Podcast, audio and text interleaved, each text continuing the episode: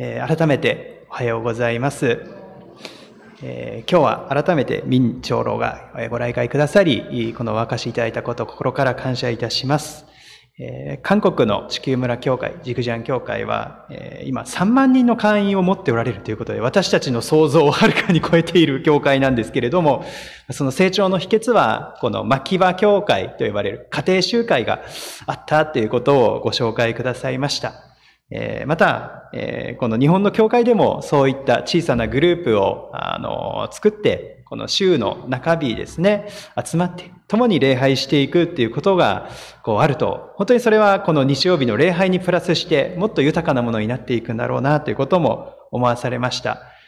また、このジグザン教会が、この日本の教会との交流を今祈っておられるということで、このように正式にですね、実は、教会の方が、長老様を送ってくださって、こういう交流の機会を、こう、探しておられるということですので、ぜひ、こういう交流のことも祈りに覚えていただければと思います。それでは今日読んでいただいたマタイの福音書の13章の内容のところに入っていきたいと思います。今までマタイ13章1月2月ずっと読み進めてまいりました。で、この中にはイエス様の例え話が7つ記されています。えー、この7つの例え、パワーポイントのスライドで用意いたしました。もう今まで見てきた内容ですけれども、えー、一つは種をまく人の例え、えー、一節からですね。二つ目が毒麦の例え。えー、三つ目、からし種の例え。四つ目がパン種の例え。そして畑に隠された宝、高価な真珠の例えがありました。で、今日はもうその最後の例え話ですね。七つ目の例え話、えー、地引き網の例えと呼ばれています。えー、皆さん地引き網っていうのはご存知でしょうか？地引き網。あの、漁師の方はよくご存知だと思うんですけれどもえ、このようなものです。あの、実は日本でも各地で地引き網体験っていうのをやっておられるそうで、近くでは糸島で体験できるそうです。この写真は和歌山でやっておられる地引き網体験の写真であるということなんですけれども、このように大きな網をこう広げて陸に大勢の人で引っ張って引き上げるっていうのが地引き網漁と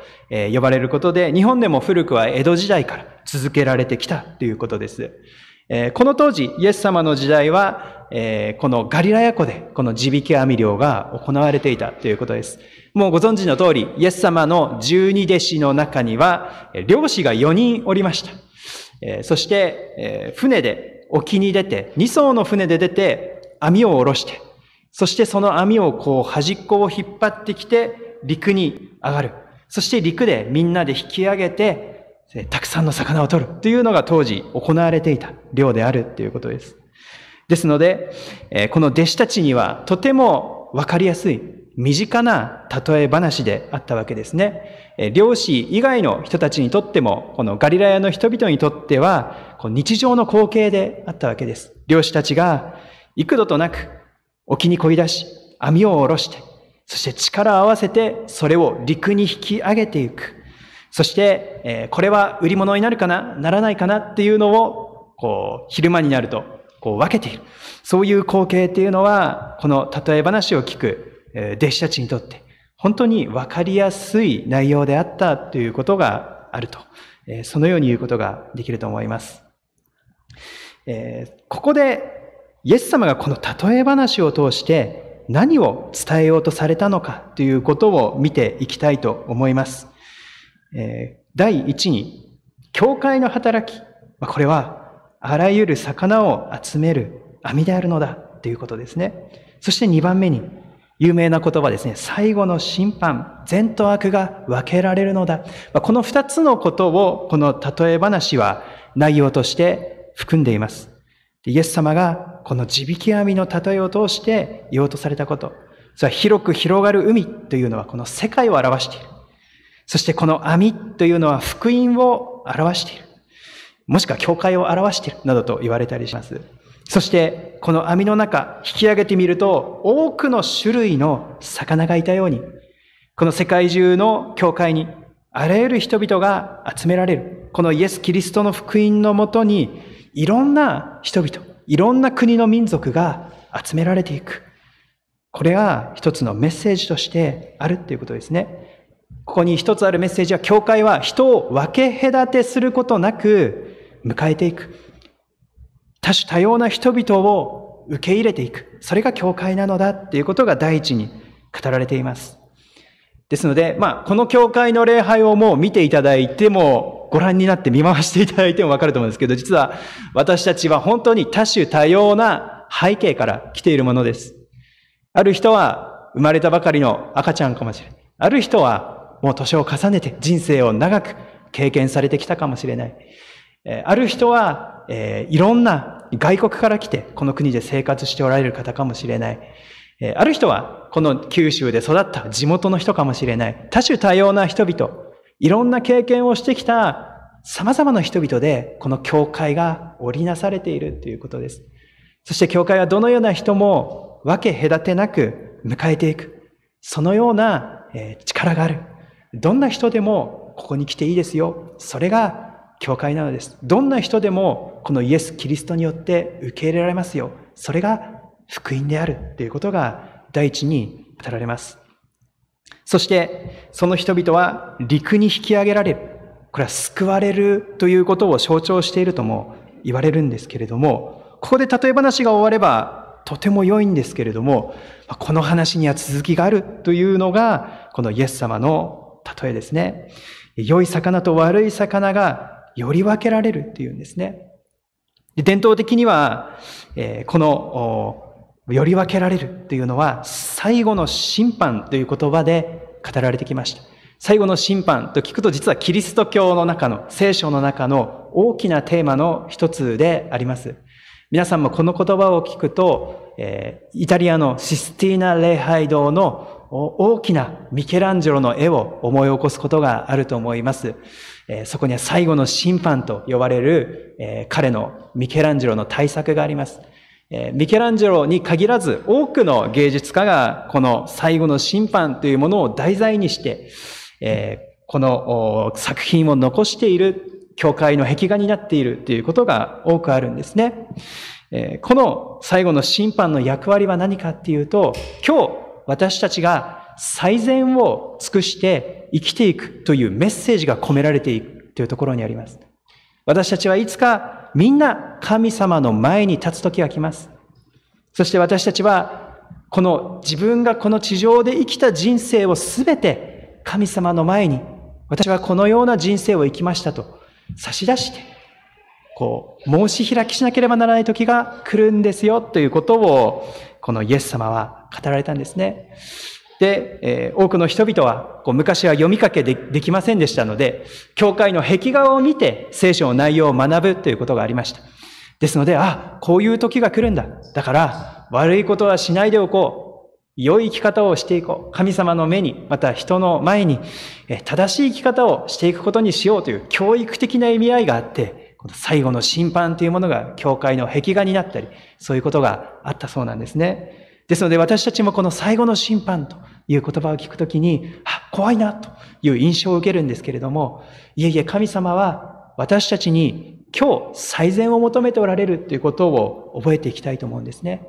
私の最善を神様に捧げ、そしてより良い人生をこの世の人々のために捧げていく。この生き方を神様は強く求めておられるんだ。このことを私たちはこの最後の審判に関係するこの聖書の言葉の中から学んでいくことができます。現代のこの私たちにとってはこの7つの例え話の中で一番耳が痛い例え話となっております。できれば聞きたくないな、飛ばして読みたいなと思う例え話ではあるんですけれども、ここにこそ大切なイエス様のメッセージがあるということです。その日のためによく備えて、最善を尽くしていくということが一つの私たちに与えられた使命であるということです。しかし、もう少し踏み込んでいきたいと思います。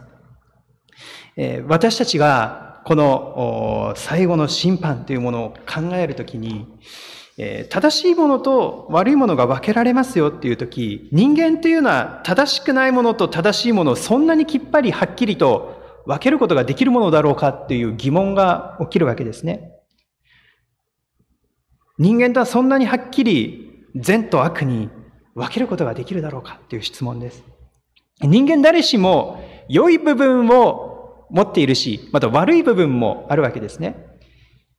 私の中に良い面もあれば悪い面もある。この善と悪というのがコインの裏表のように表裏一体になっている。これが実は人間の、まあ、あるがままの姿なんだと思います。なので、この最後の日に正しいものと悪いものがきっぱり分けられますっていう時に、私はどうなるんだろうっていう不安が実はこうどこかで私たち感じるものであると思います。最後の日に神様は私の良い面を見てくださるのだろうかそれとも私がうまくできなかった。私の罪をご覧になるのだろうか。これは私たちの不安として若干残ってくるわけですね。そしてそもそも聖書は全ての人間は生まれながらに罪を持ってるんだっていうことを別のところでは語るわけなんです。キリスト教用語では現在、英語ではオリジナルシーンと呼ばれています。で、旧約聖書の詩篇にはこのような言葉があります。善人はいない。ただの一人もいない。皆罪を犯し、神様に背いてるんだ。で、パウロもこの旧約聖書の言葉を新約聖書で引用しています。善人はいない。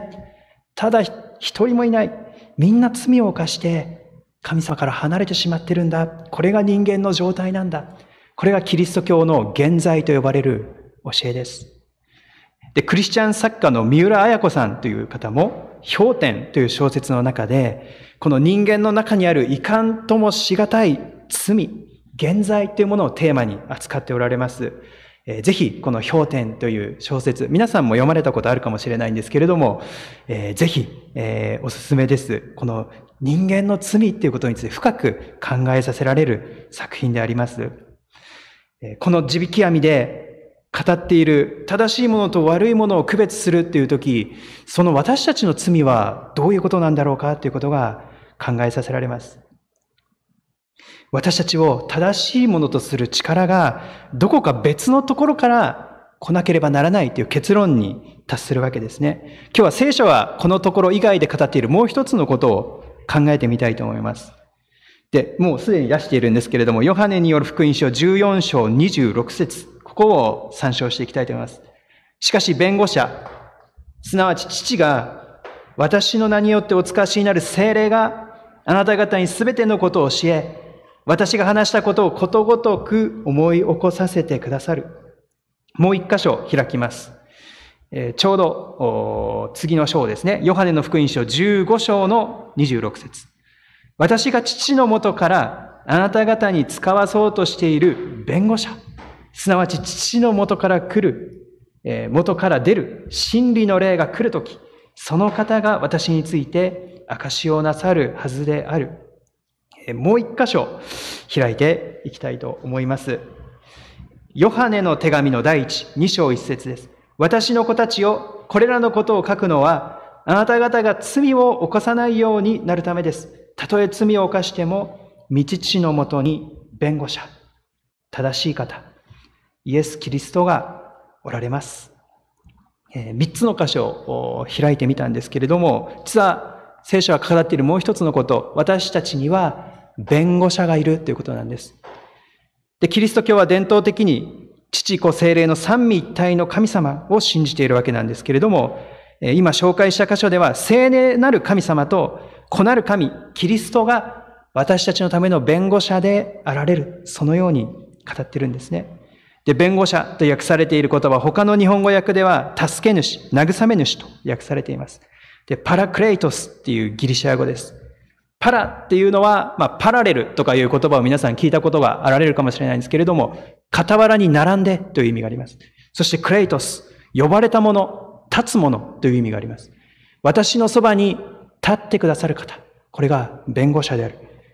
この聖書の時代は法廷用語でありました。裁判の席で訴えられたものを弁護してくれる弁護士を意味する言葉でした。私が子供の頃、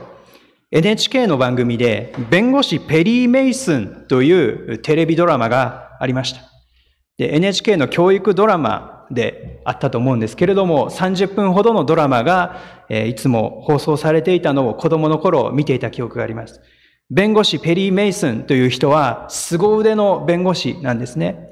そしてストーリー、多くのストーリーとしては、え、訴えられた人の無実を証明して真犯人を見つけるというのが毎回のストーリーでありました。ですが、ある時、こういうストーリーがあったことを覚えています。ある若者がお母さんを殺めてしまうという事件があったんです。ある若者が自分自身のお母さんを殺めてしまう。そしてこの若者は捕らえられるっていうストーリーがあったんですね。で、この若者はもう動かしがたい罪の前に立たされているわけです。そして裁判の場に引き渡されて、えー、あなたはこれこれのことをした。もう動かしがたい証拠があり、そして本人もそのように証言している。私がやりましたと証言している。もう彼の罪は動かしがたいわけですね。そこで弁護士ペリー・メイスンが出てくるわけですね。彼をかばうんです。かばうことのできないような彼をかばっていく彼の姿がそこにあるわけですね。そして、この弁護士ペリー・メイスンは彼の人生に目を向けさせるんです。彼の人生にあった家族関係の悩み、彼の痛み、どうしようもないその悩みに目を向けさせるんですね。彼がどれほど苦しい生き方をここまでしてきたのか。こうせざるを得なかったのかっていうところに人々の目を向けさせるんです。そして罪は罪として残ります。彼は確かにやってはいけないことをしました。彼はこの罪を背負わないといけません。けれども私は彼の未来に期待をかけたいのです。私は彼の未来に信仰を託したいのです。とこう言ったんですね、ペリー・メイスンが。そのようにして、ま、この青年は極刑を免れて、え、この牢の中へある期間償いをして復帰していったそういうストーリーがありました。私たちがこう何を言いたいかと言いますと、私たちには弁護者が必要であるということです。パラクレイトスが必要です。いつも人生に伴って立ってくださり、私たちを導いてくださる弁護者。そしてこの最後の審判の時、神様の前に立つ時、神様の裁きの前に立ち得ない、滅びるばかりの私たちのために立ってくださる方、その方が必要であるということです。もう一つ、今日は多くの聖書箇所を開きますが、えー、見ていきたいと思います。ヨハネの福音書20章21節から22節です。イエスは重ねて言われた、あなた方に平和があるように、父が私をお使わしになったように、私もあなた方を使わす。そう言ってから、彼らに息を吹きかけて言われた。精霊を受けなさい。これはイエス様が十字架の見苦しみを受けた後、そして復活された後、弟子たちに現れてくださった場面での御言葉です。ここでイエス様は、父なる神様が私をこの世界に使わされたように、これから私はあなたたちを全世界に使わしますということを弟子たちに語りました。そしてもう一つ、不思議なことをされました。彼らに息を吹きかけて精霊を受けなさいと、そのように語られたと。これは何を意味しているのか。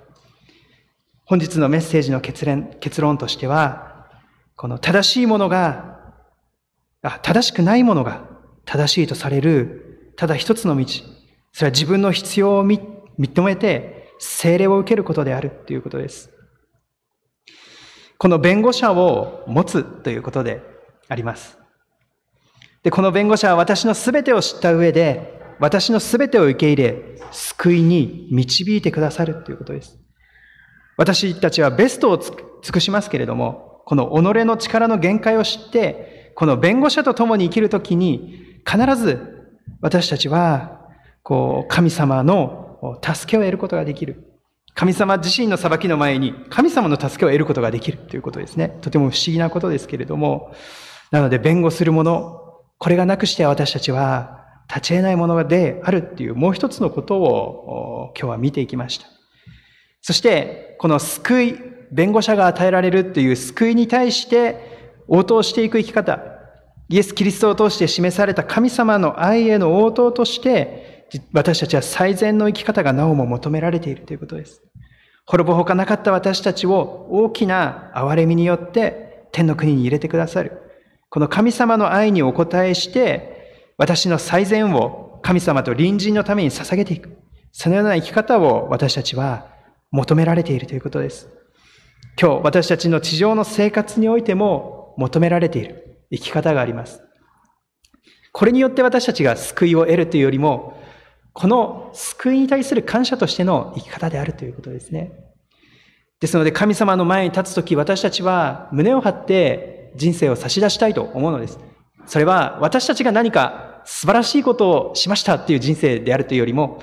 イエス様と共に生きましたっていう人生ですね。精霊を受けて、精霊なる神様と共に生きてまいりました。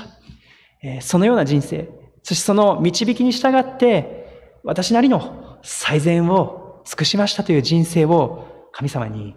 こう、お差し出ししたいと、そのように思わされます。今日の